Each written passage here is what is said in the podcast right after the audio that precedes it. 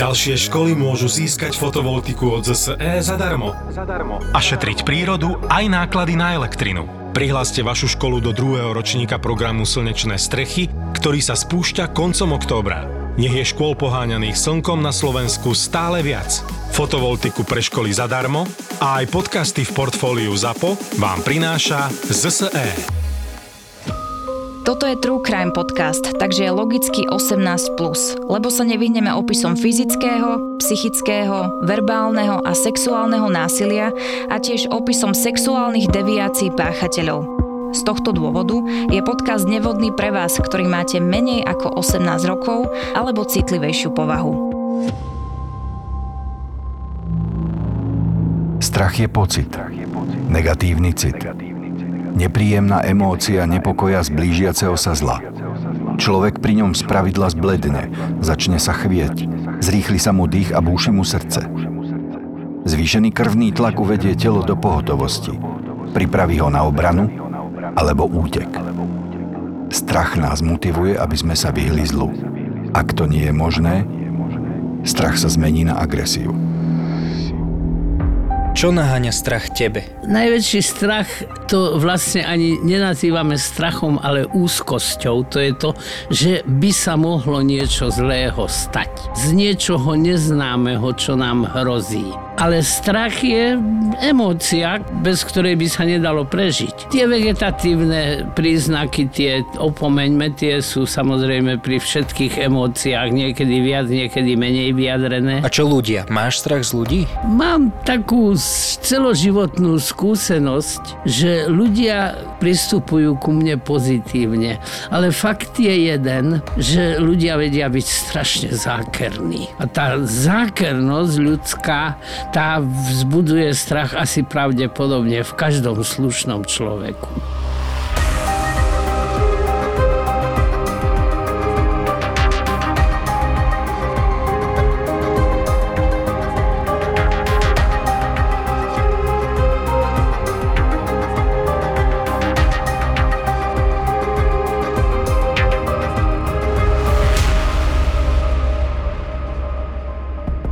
Niečo okolo pol siedmej večer, keď do baru Henry's v americkom výletnom mestečku Amityville na Long Island v New Yorku vošiel 23-ročný Ronald DeFeo, ktorého prezývali Butch a zavolal na svojich kamarátov v bare. Musíte mi pomôcť.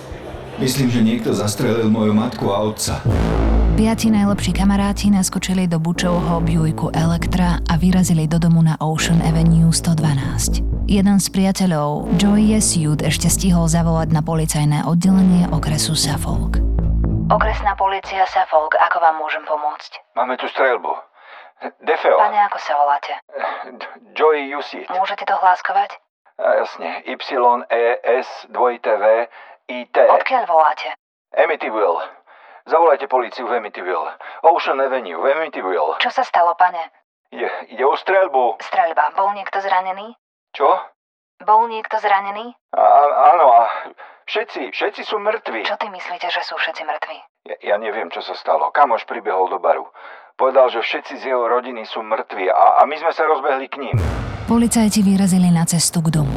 Dvere na dome boli odomknuté. Shaggy, ovčiarsky pes rodiny Defeo, bol priviazaný z vnútornej strany k zadným dverám kuchyne a štekal. Jeden z bučových priateľov, Bobby Elske, vybehol so skupinou mužov po schodisku do spálne na poschodí. Zažali lampu a klesli na kolená. Na posteli ležal bezvládny 43-ročný Ronald DeFeo, Bučov otec, a jeho 42-ročná manželka Louis DeFeo, Bučova matka. Otec Ronald mal na chrbte dieru po strele.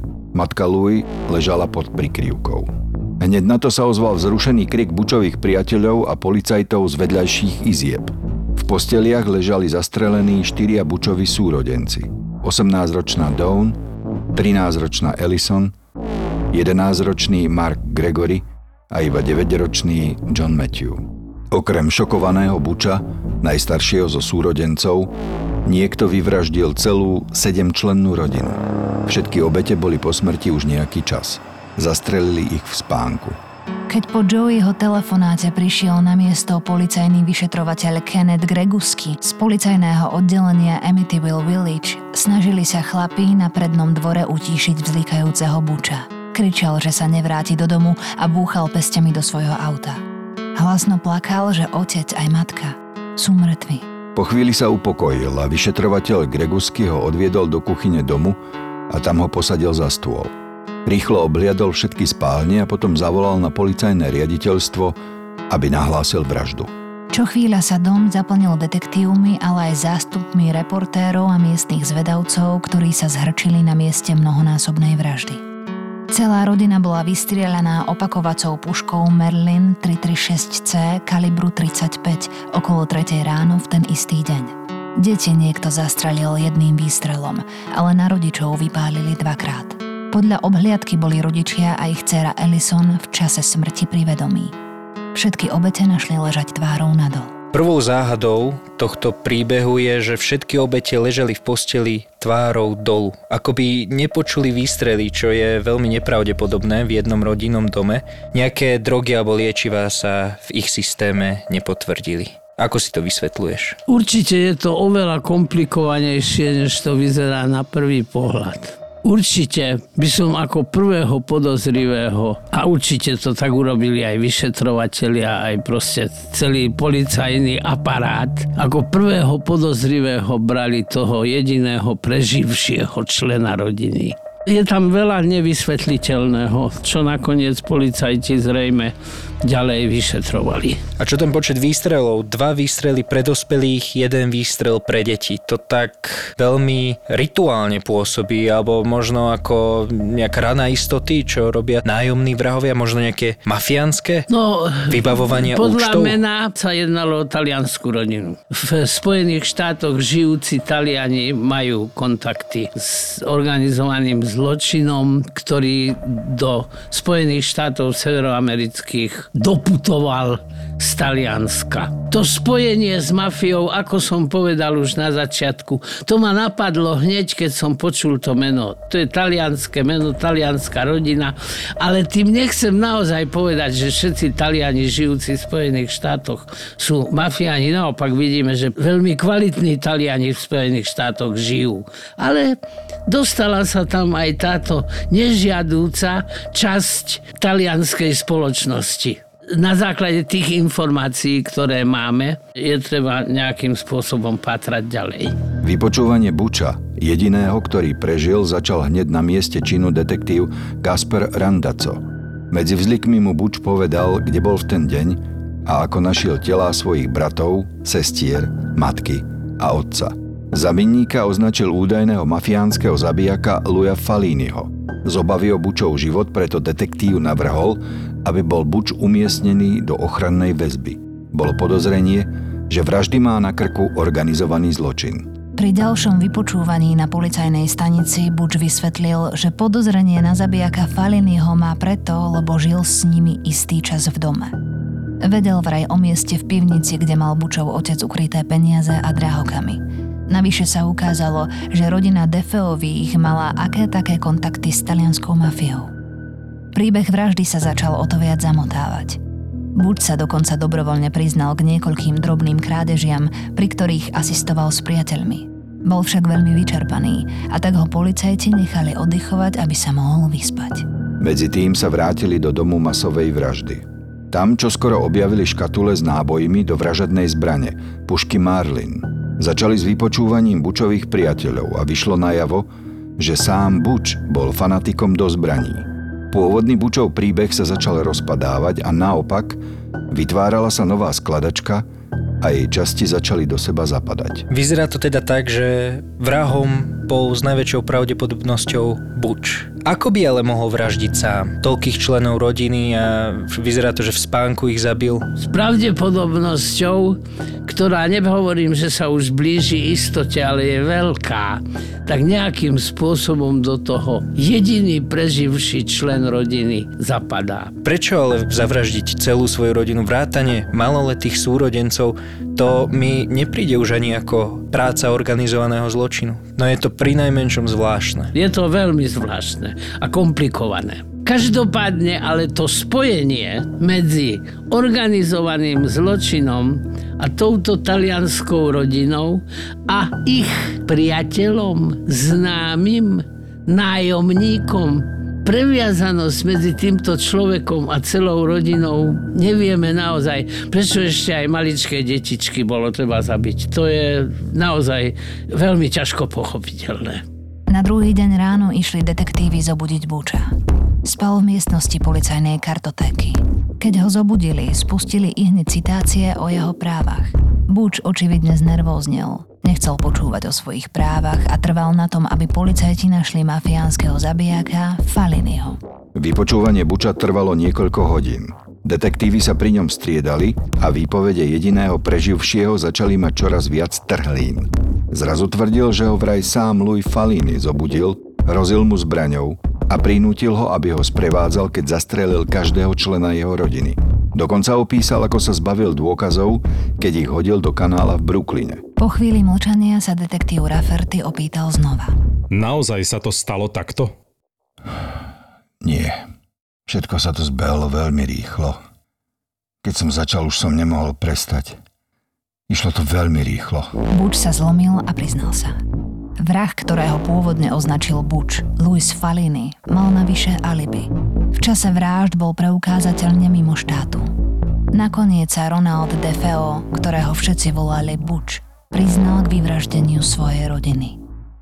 Po streľbe sa vykúpal a prezliekol. Zahodil zakrvavené oblečenie, pušku aj náboje. Ako by sa nič nestalo. Odišiel do práce a potom, večer v bare, zinscenoval svoje zdesenie. Súdny proces Bučom de Feo sa začal 14. októbra 1975. Jeho obhajca argumentoval tým, že Buč bol v čase skutku nepríčetný a dokonca, že konal v seba obrane. Vychádzal z toho, že podľa Buča ho k vraždám dohnali hlasy členov jeho rodiny, ktorí sa proti nemu sprisahali. Jeho tvrdenie podporil aj psychiatr obhajoby. Na druhej strane Psychiatr žalobcu s takým niečím nesúhlasil a trval na tom, že Buč si plne uvedomoval, čo robí, keď vraždil. Napriek tomu, že sa priznal k užívaniu heroínu a LSD. Psychiatr obžaloby konštatoval, že Buč Defeo trpel antisociálnou poruchou osobnosti. Počul hlasy. Ide tu o niečo, čo môže mať reálny základ, alebo hmm. takú typickú to je, to je obranu? Úč, účelová obrana, to je úplne jasné a veľmi sa mi nepáči tie termíny psychiatr obhajoby a psychiatr obžaloby. Psychiatr má byť nad vecou.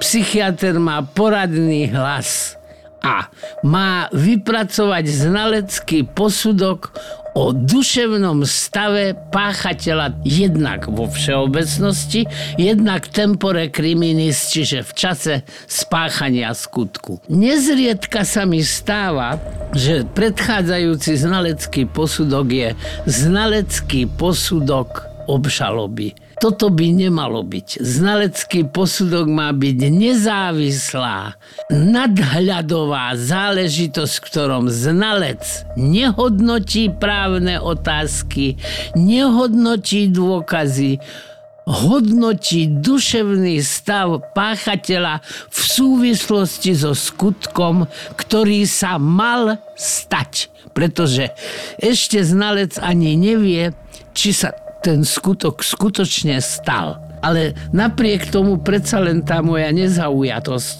musí byť z celej záležitosti úplne na prvý pohľad zjavná. Buč sa priznal k užívaniu heroínu a LSD.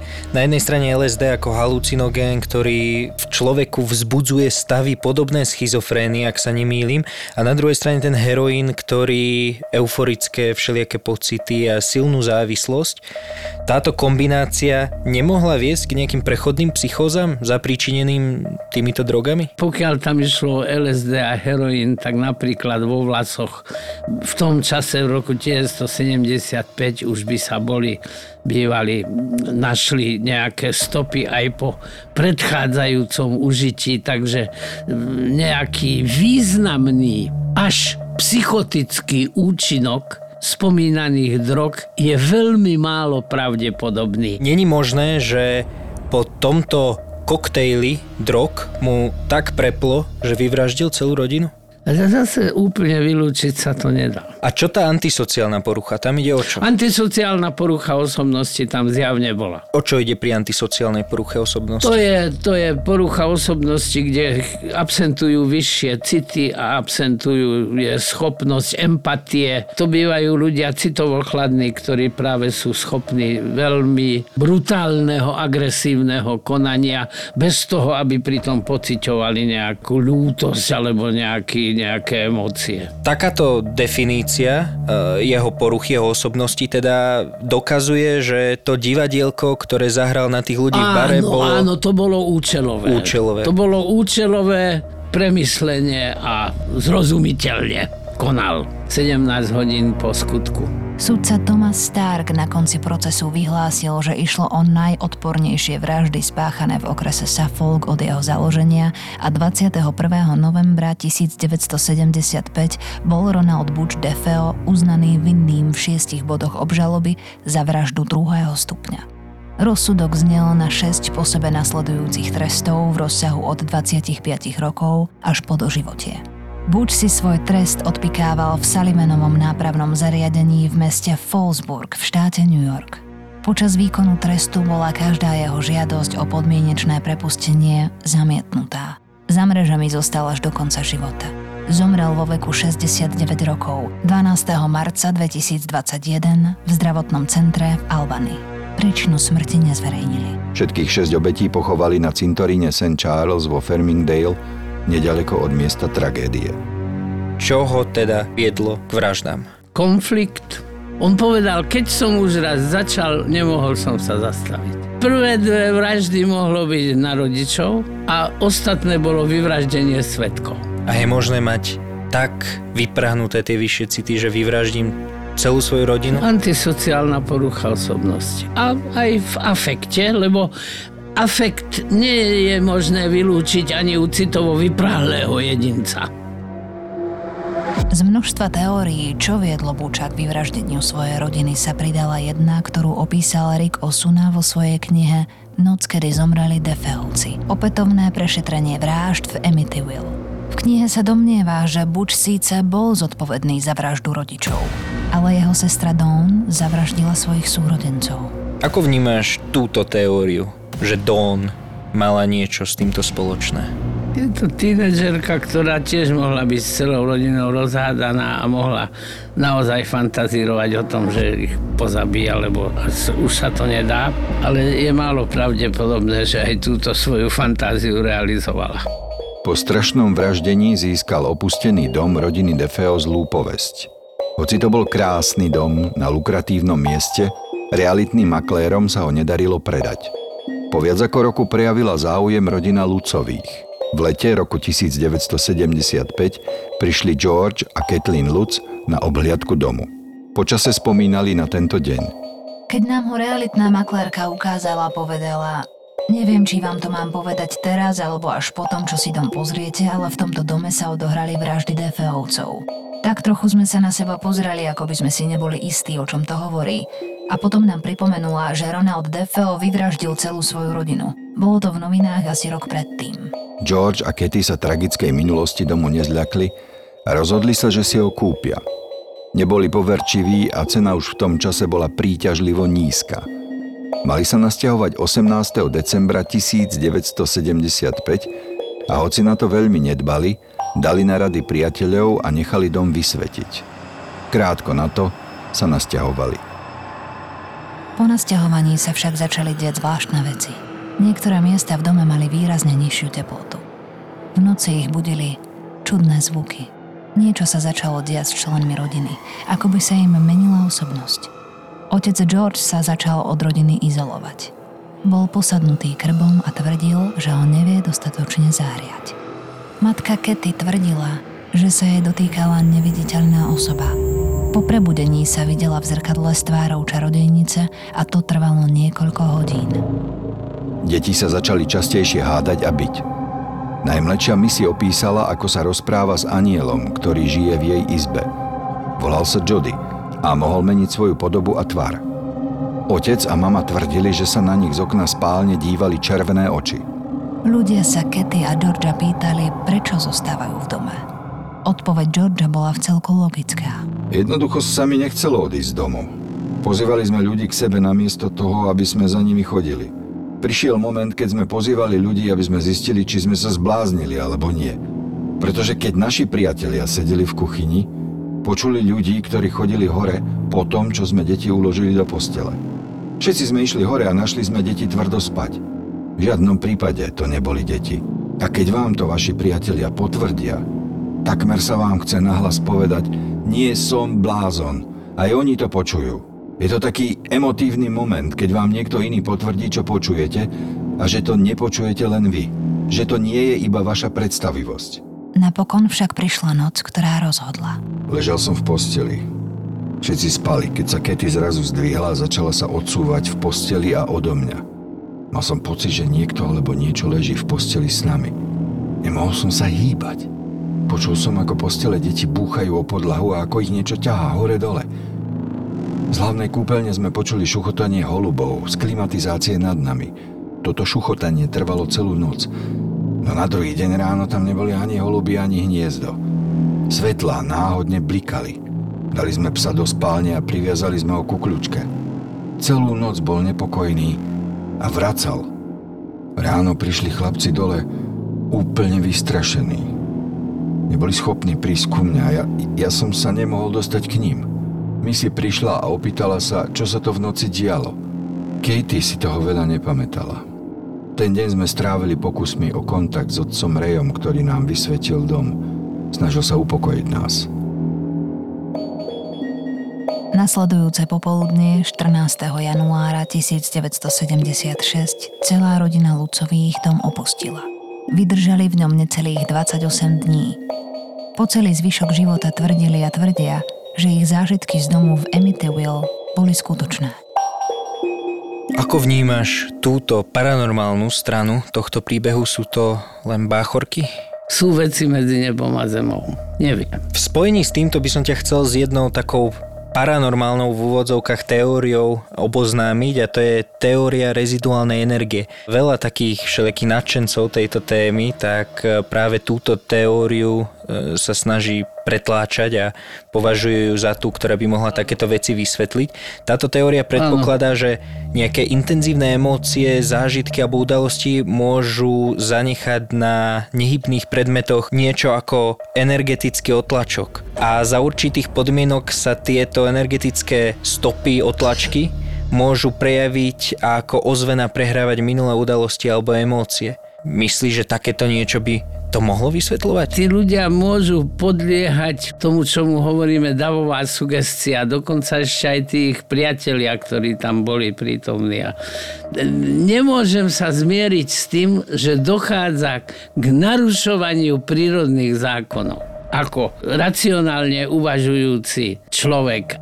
Ešte raz zdôrazňujem, toto sú veci, ktoré sú ťažko vysvetliteľné, sú ťažko vysvetliteľné aj vo svetle toho, čo o prírode vieme, ale sú to paranormálne javy, ktoré určite majú vysvetlenie. A zatiaľ ešte ich vysvetliť nevieme, tak sa o to zatiaľ neúspešne usilujeme a raz sa nám to možno podarí. Príbeh domu vražd a strachu zachytil v jednom z najznámejších hororových románov J. Anson. Knihe The Amityville Horror z roku 1977 sleduje príbeh rodiny Lucovcov po nasťahovaní do pekného domu s krémovou fasádou, bielými oknami a čiernymi okenicami.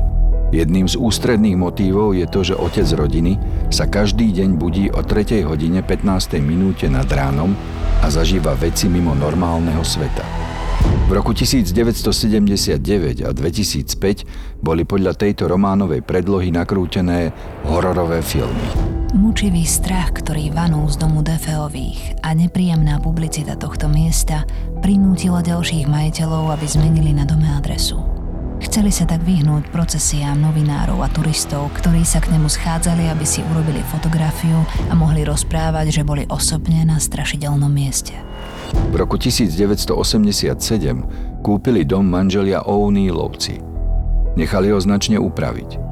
Odstránili trojuholníkové okná na priečelí, ktoré vyvolávali dojem otvorov na helovínskych tekviciach a nahradili ich štvorcovými. V roku 1997 sa do domu nasťahovala rodina Briana Wilsona a v roku 2017 dom získali za 605 tisíc dolárov ďalší majiteľia.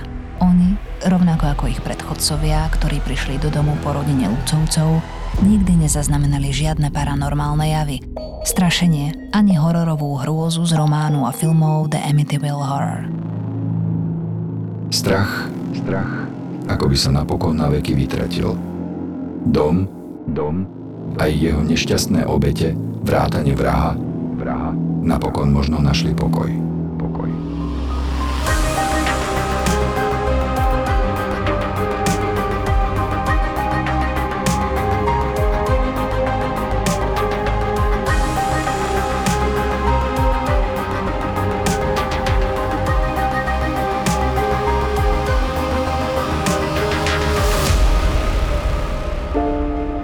Napísal všetky epizódy Vražedného psyche. Vražedného psyche. Smrť v nich opísal na 100 spôsobov. Každá z nich sa ho dotkla. Pred niekoľkými rokmi ho však smrť zasiahla dvakrát tak, že ho takmer zlomila. Tie dva prípady nikdy vo vražednom psyche neopísal a ani nikdy neopíše. Smrť malého dievčatka a jej otca rozdelila Slovensko. Nikto nedokázal pochopiť, ako sa môže stať, že otec zabudne na svoju dcéru v aute. A ani ja. Kým som s tým otcom a jeho manželkou neprežil všetko doslova, ako v priamom prenose. Ten otec bol totiž jeho najbližší priateľ a on sa s ním predtým kamarátil desiatky rokov. Veselých, bláznivých. A potom prišla tragédia. Najprv céry a neskôr jej otca. Môj život s Jojom je strhujúca kniha plná smiechu aj slz, ktorú napísal Dušan Budzák, autor literárnej predlohy podcastov Vražedné psyché. Ohurujúce svedectvo o tom, ako sa každému z nás môže stať, že zabudneme na svoj najväčší poklad napriek tomu, že ho nesmierne milujeme. Ale nenechajte sa pomýliť. Hoci v knihe opisujem smrť, je plná aj smiechu a radosti. Je v podstate ako náš život. Plná úsmevu aj slz. Alebo ako znie podtitul knihy. Aj tie najväčšie tragédie majú svoj šťastný začiatok. Knihu Môj život s Jojom dostanete v každom kamennom knihkupectve aj knižných e-shopoch, no a link na jeden taký sme vám nechali v popise tejto epizódy. Ahoj, tu Richard Mažonas, moderátor Vražedného psyche. Dobrý deň, som doktor Svetozár Droba, forenzný psychiatr a poradná časť podcastu Vražedné psyche. Naplno sme rozbehli náš profil na novej aplikácii Toldo, kde nás môžete podporiť zakúpením členstva. A čo za to dostanete? Exkluzívny prístup k obsahu, ktorý sme pre vás pripravili. Môžete sa tešiť na úvod do forenznej psychiatrie, kde vysvetľujem základné pojmy, ktoré by mal poznať každý, kto sa zaujíma o túto tému. Taktiež sa môžete ponoriť do investigatívnej dokumentárnej videosérie, kde hľadám odpoveď na otázku, čo sa stalo s obľúbeným internetovým zabávačom Dušanom Gogom. A to nie je všetko. Každý týždeň budete mať prístup k našej debate na kávičke s psychiatrom, kde s Richardom preberáme tri zaujímavé témy zo sveta true crime, histórie, psychiatrie a filozofie. Je to tiež priestor pre vaše otázky, ktoré radi zodpovieme. A ako bonus dostanete aj extra nahrávky z našich rozhovorov k jednotlivým prípadom, ktoré sa do finálnej podoby epizódy nakoniec nedostali. Vaša podpora nám umožní prinášať vám ešte viac fascinujúceho obsahu. Pridajte sa k nám na Toldo a staňte sa súčasťou našej komunity. Link nájdete v popise epizódy. Ďakujeme. Ďakujeme. Zapo. Zábrná v podcastovách.